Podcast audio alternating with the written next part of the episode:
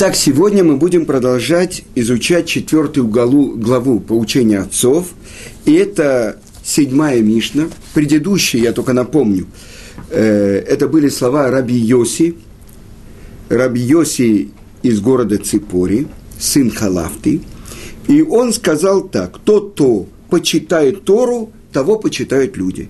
Тот, кто презирает ее, пренебрегает ею, люди презирают его. Теперь, что сказал его сын? У него было пять сыновей, и самый известный это Раби Ишмаэль, сын Равьоси Халафты. И вот это слова э, Раби Ишмаэля, сына Равьоси.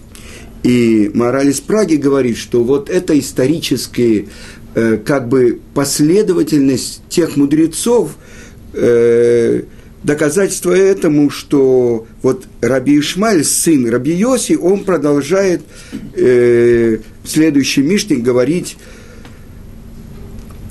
то, что он хочет добавить к словам отца.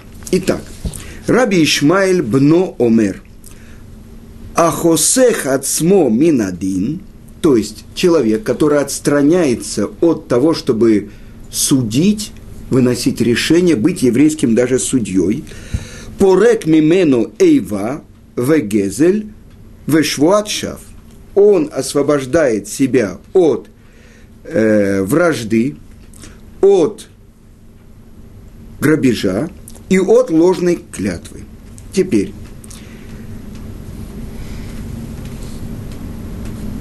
Вагас либо бегораа шоте раша в гас рух а тот, кто легко выносит решение, он глупец, он злодей и он высокомерен.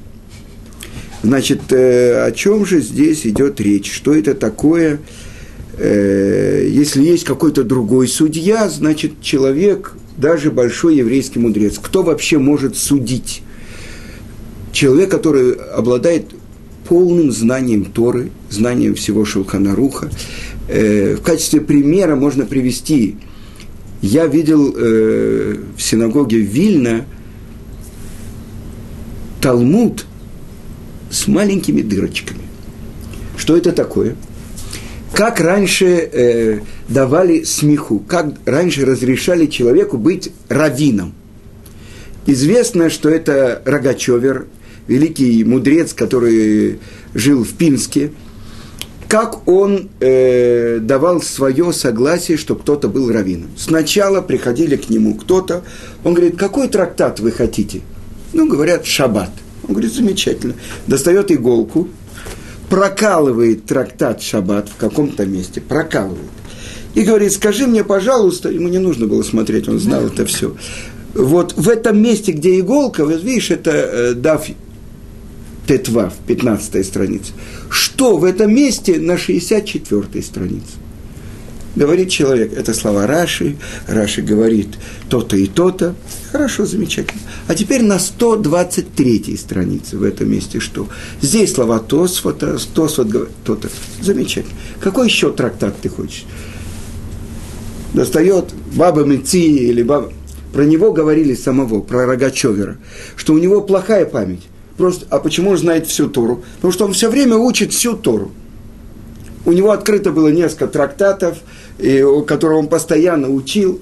Ну, то есть, э, в его время он был равом хасидов, а в его время Орсамех, э, известный э, еврейский мудрец, он был главой нехасидов. Да. Так вот, когда умер Орсамех, Рогачевер, который прожил очень долгую жизнь, сказал, как жалко, что он ушел. Он только начал, научился учиться. Но это Орсамех. Э, нет почти трактат Талмуда, на который не учат комментарии Орсамех. Так вот, так проверяли Равина. А после этого задавали вопросы из Шулхана Руха. Знает ли он законы и так далее. То есть, вот это то, что было. Кто же это тот человек, который может решать спорный вопрос. Только величайший еврейский мудрец, который знает весь Вавилонский Талмуд, весь Иерусалимский Талмуд, знает то, что написано в книге, на основании которой составил Равьосиф Каро свою книгу Шулкана Рух. это Арбатурим, это Рабейну Яков, сын э, Роша. Так вот, э, это еврейский мудрец, который может судить. Я вам приведу пример, что в Казани раввином был отец Равицка Зильбера, Рав Бенцион. И там были тоже мудрецы большие. Он никогда не выносил свое решение по вопросу какому-то, который его спрашивали, пока он не спрашивал у других. То есть вот это так э, еврейский мудрец ведет разбирательство. Так вот, э, мы говорим про раби Ишмаэля, который, несомненно, был величайший мудрец, и учился он у своего отца Равьоси, и как его отец, он жил в городе Ципори, и он был судьей, но он очень остерегался, чтобы даже намека не было на искажение суда. Как искажается суд? Сказано, что взятка искажает э, понимание мудрых, и это пикхим, есть хахам и есть пикех. Хахам – это мудрец, а пикех – это человек, который очень погружен в все жизненные ситуации, он понимающий, скажем так. Так сказано, ослепляет мудрецов и делает неразумными пикхим, мудрых. О нем рассказывает Талмуд, это в трактате Ктубот – что э, один человек арендовал его пардес, его цитрусовую плантацию. И обычно этот человек э, накануне субботы приносил ему корзину с плодами, часть того урожая, который ему полагалось. И вдруг человек этот принес эту корзину на день раньше, не в пятницу, а в четверг. Спросил его Раби Ишмаиль, что произошло? Почему ты принес то, что мне полагается, плоды мои, на день раньше. А этот арендатор его, он ему ответил, у меня сегодня должно быть судебное разбирательство. Я подумал, зачем мне завтра приносить, я принесу сегодня. Раби Ишмаэль сказал ему, я у тебя эти плоды не возьму. Ты же хочешь, чтобы я был судьей. Это его собственные плоды.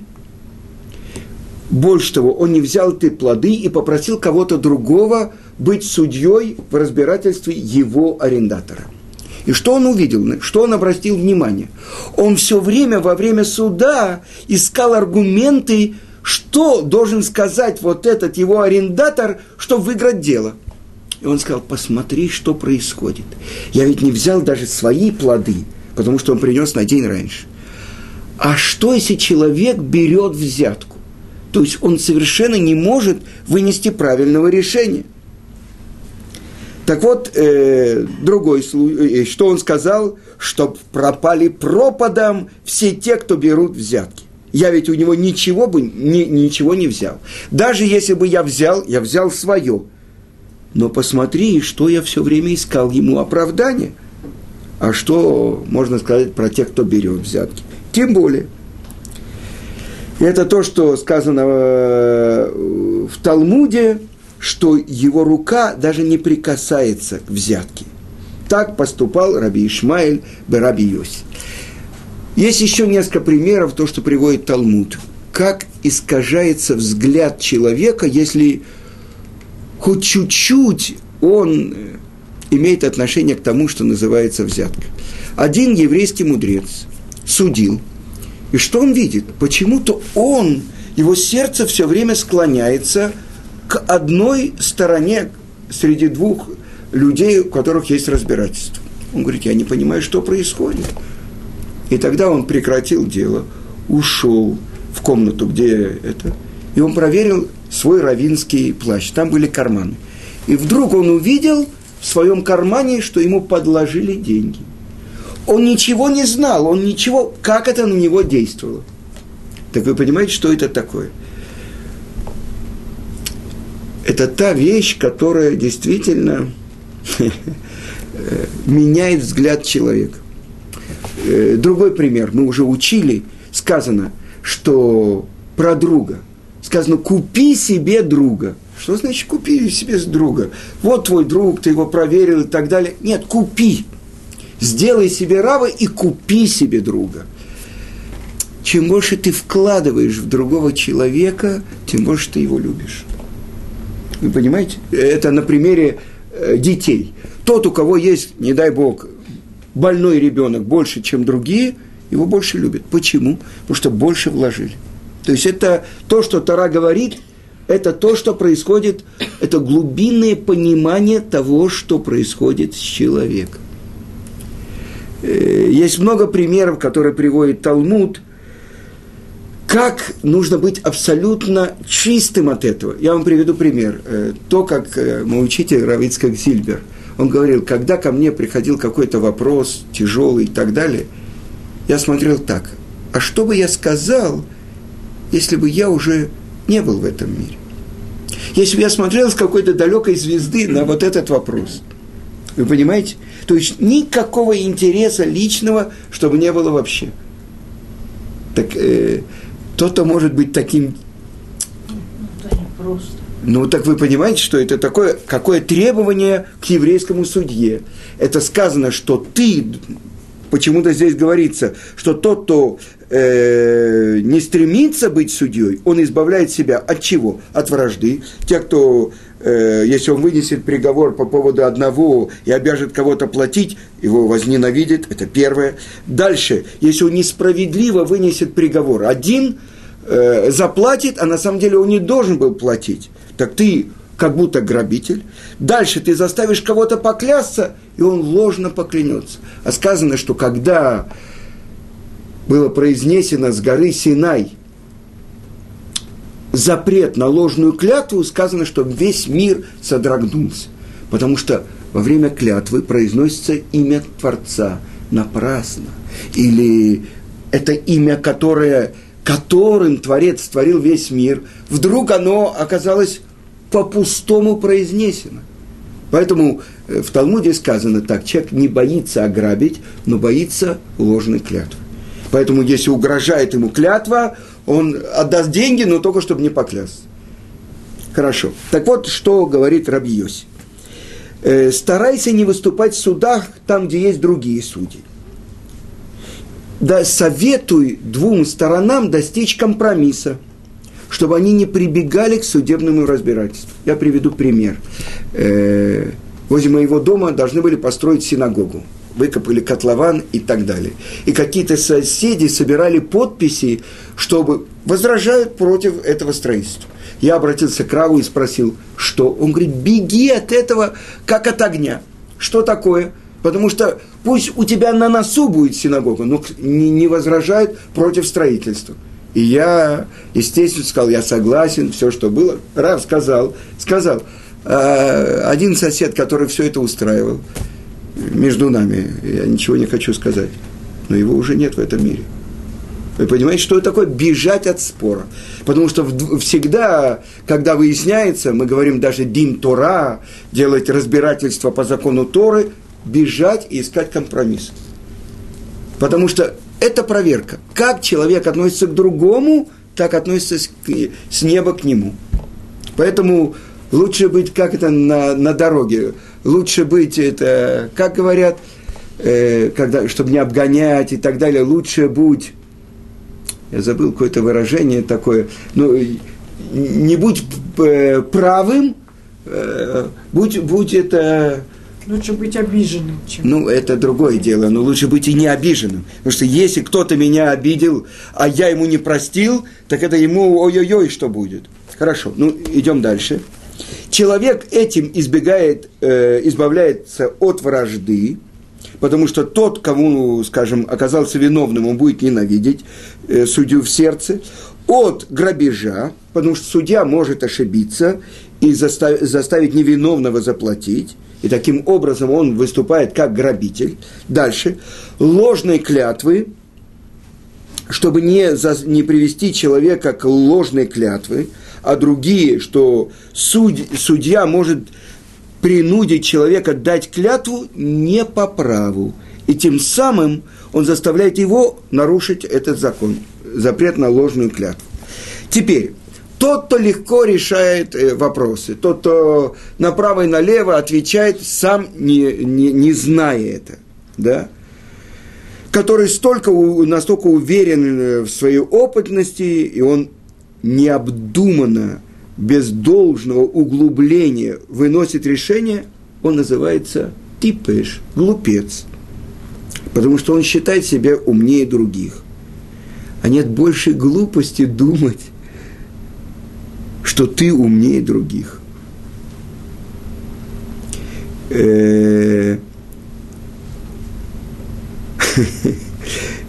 Э, так сказано, я вам скажу, в Мишле. Видел ли ты человека мудрого в своих собственных глазах? У глупца больше надежды, чем у него. Ну, то есть человек, который думает, что он мудрец, это показатель, или человек, который думает, что я все знаю, это показатель, что, знаете, в пустой копилке э, громче всего одна монета. А если она наполнена, то только шорох слышен. Да. Так вот, он злодей, потому что нет у него страха перед Творцом.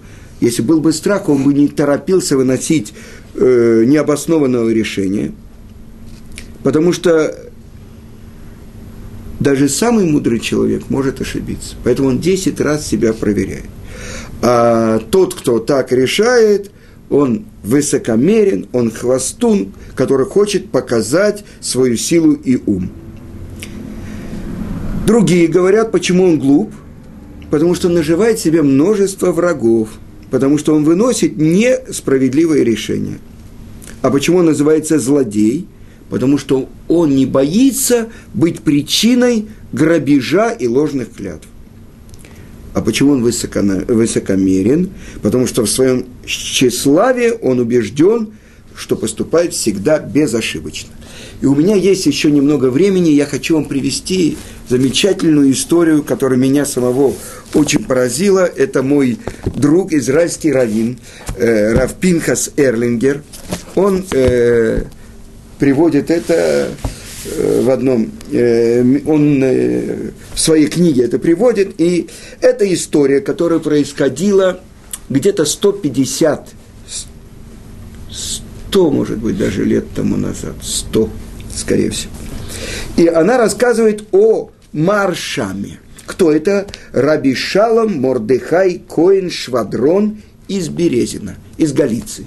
Тот, кто знает Равшалома Швадрона, известного Даршана в Иерусалиме, это его дедушка. Так вот, он был настолько великий еврейский мудрец. Хофецкайм задавал ему вопросы, Даяны из других городов. Э, почтальон говорил, что в какой-то э, день он принес ему 71 письмо. Сто лет тому назад. Вы понимаете, какие вопросы? И вот это разбирательство, которое было у Рав э, у Маршама, у Рав Швадрона. И вопрос был очень сложный. Это происходило в Польше. И обычно э, в Польше, значит, был такой закон, что если армия оказывается в каком-то городе, то жители города должны дать не только постой, продукты, полностью обеспечить э, все нужды армии. И был какой-то небольшой городок, в котором было много неевреев, естественно, но и много евреев. И вот они э, посмотрели, что армия передвигается э, из одного места в другое. И армия приближается, ну сколько там, э, я не знаю, полк, сколько там человек – да, приближается к городу. Если гои им боялись, то тем более евреи. Никто не может возражать. Э, город был не такой богатый. То есть это грозило полному обнищанию этого города. И э, Парнасе Аир, то есть это э, самые важные люди, это обычно двадцатка, самые богатые, самые важные люди собрались и думали, что делать, как отводить эту самую польскую армию от этого городка, что делать. И решали так, решали так. И тогда они э, вынесли такое решение, что они отправятся недалеко э, в соседнем городе, жил большой праведник, цадик, да, и молитва его настолько была сильна, что к нему обращались многие люди – они сказали, мы поедем к нему и попросим его помолиться о нашей общине, чтобы эта польская армия, полк не вошли в наш город, тогда мы выживем, и все. Ну, решили, приехали к нему, и он оторвал глаза от книги, которую изучал, и сказал, вы знаете, это действительно серьезный вопрос. Они сказали, это буквально угроза даже жизни евреям. Если эта армия приходит, там могут с евреями делать это. Он говорит, но чтобы моя молитва была действенной, я попрошу у вас, что вы собрали, не просто так, определенную сумму на цдаку, и тогда моя молитва может больше подействовать. Причем эту сумму я отдам бедным своего города. И он назвал очень крупную сумму. Они начали решать, они, завтра приходите ко мне и скажите о своем решении. И они начали решать, давать такую сумму или нет. Может, армия приблизится, а может, она не придет. А сумма такая, что это нужно будет всем очень крепко раскошеливаться. И что же делать? В конце концов, они подумали, ну хорошо, ну если мы соберем эту сумму, так это пойдет для еврейских нищих этого города. А если мы не дадим, если придет армия, мы обеднеем во много раз больше, и тогда все эти наши деньги съедят вот это, эти гоем. И тогда они решили, хорошо, мы соберем эти деньги, они отправились туда, через какое-то время они принесли всю сумму, он помолился, и чудесным образом вот этот вот полк, он уже направлялся к их городу, потом он поменял направление и ушел в другую сторону. Все были счастливы, все хорошо. Но прошло несколько недель. Один еврей поставлял там провиант, э, коней, что-то э, этой армии. У него был какой-то хороший контакт с каким-то польским офицером. И тот ему сказал, мы совершенно не собирались попадать, наш полк, в ваш город. За полгода до этого уже у нас запланировано, в какие города мы попадем. И вот что, когда узнали эти парнаси, парнасе ир этого, они сказали, мекахтаут, ошибочная сделка. Что такое? Мы должны потребовать от него, чтобы он вернул все деньги. Они приехали к нему и говорят, вот, мы узнали, твоя молитва ничего нам не дала, и все, надо вернуть деньги. Он сказал, во-первых, все деньги, которые я получил в тот же день, до последней копейки, я э, распределил среди нищих. Теперь, должен ли я отдавать или нет, это вопрос я предлагаю вам. Мы пойдем к Гаону Маршаму, Раби Шалуму Мордыхаю Швадрону из Березина. И что, какое решение он примет? Мы примем. Если он скажет, что я должен отдать деньги, я приложу все усилия, я их найду и отдам. Если нет, так вы будете спокойны, и у вас не будет камня в душе на меня. Хорошо. Они отправились к э, Маршаму, и его бейт-мидраж был наполнен, тем более услышали, такой праведник приехал, и эти габаим, вот эти важные люди из этого городка, все собрались и ему изложили вопрос. Мы хотим, чтобы Рав решил, что нам делать, должен он нам возвращать деньги или не должен. Когда Маршам выслушал этот вопрос, он снял очки, он положил э, руку на свой лоб. Несколько минут он молчал. Потом он открыл глаза и сказал, я не знаю. Я сейчас прошел все то, что написано в двух Талмудах и в Шулханаруфе. Я не нашел ответ.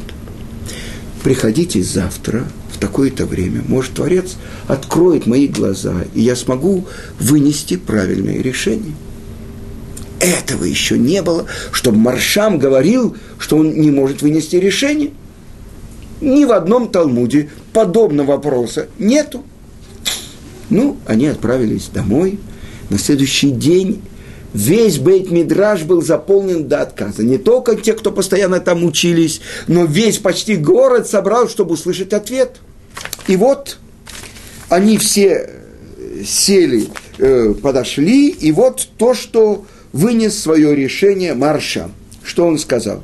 Этот праведник не должен возвращать вам ничего. О, почему? И он объяснил это так. Что вы понимаете, что не польская армия решает, в какие города заходить, а какие нет. Бывает так, что заранее выносится это решение, чтобы польская армия решила, что она в этот город не придет или в какой-то придет, из-за всех тех усилий, которые потом будут приложены, то, что были отданы деньги на цдаку, то, что этот праведник молился, это то, что Творец учитывает заранее. Поэтому эта армия не вошла в ваш город. Это, они говорят, как? Доказательство. Он говорит, хорошо. И теперь я приведу, откуда я нашел доказательства. И написано в Танахе, это история про царя Давида, после того, как пелештимляне э, своровали Арон Абрит, ковчег Завета, и у них начались большие неприятности, они его э, отдали евреям. И вот рассказывается, что Давид, царь Давид, хотел перенести Арон Абрит, вот ковчег Завета, в Иерусалим, в город Давида. И царь Давид забыл то, что когда переносили ковчег Завета, это Кигатим, одна семья из левитов несла Арон Абрит на своих плечах. Потому что сказано, что Арон несет тех, кто их несет, его несет. А не они несут это Арон. Так как царь Давид забыл об этом, сделана была особенная колесница, запряжены были, запряжены были быки, и отправлены э, в дорогу с весельем, со всем. И вдруг в какой-то момент покачнулась телега, и Уза, один из близких друзей Давида, протянул руку, чтобы удержать Арон. И в ту же секунду он умер.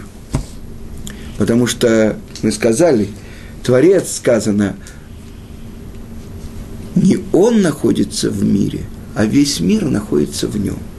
И Аарон Абрит, в котором находятся две целые скрижали – две сломанные скрижали. Есть э, мнение, что еще свиток Торы там был.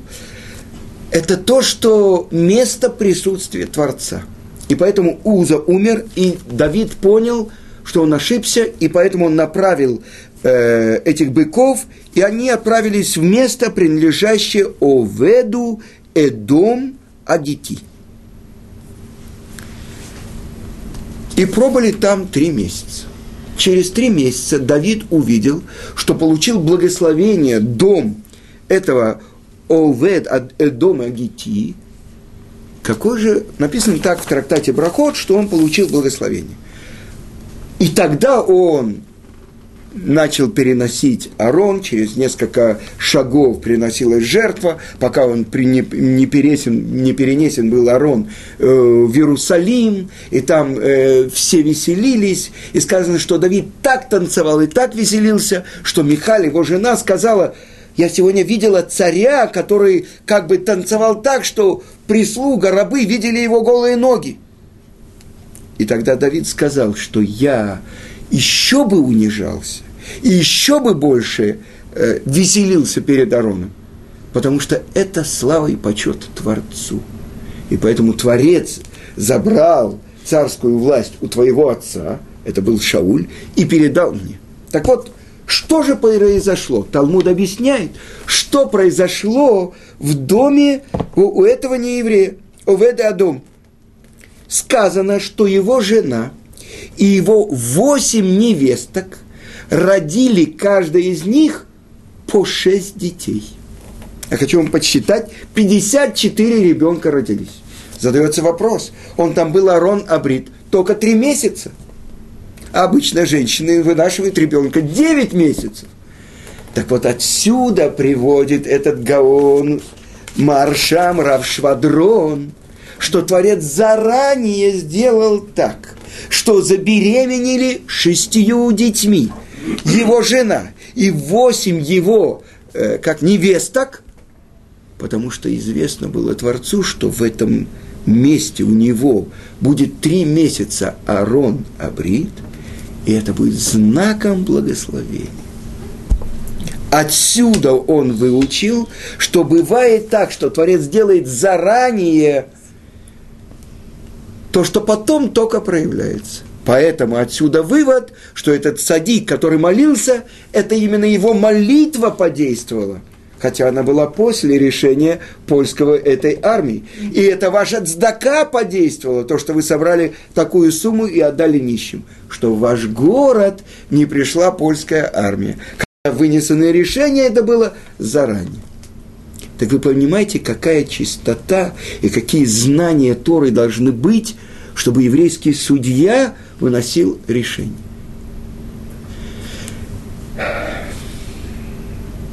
Я хочу вам просто один пример привести.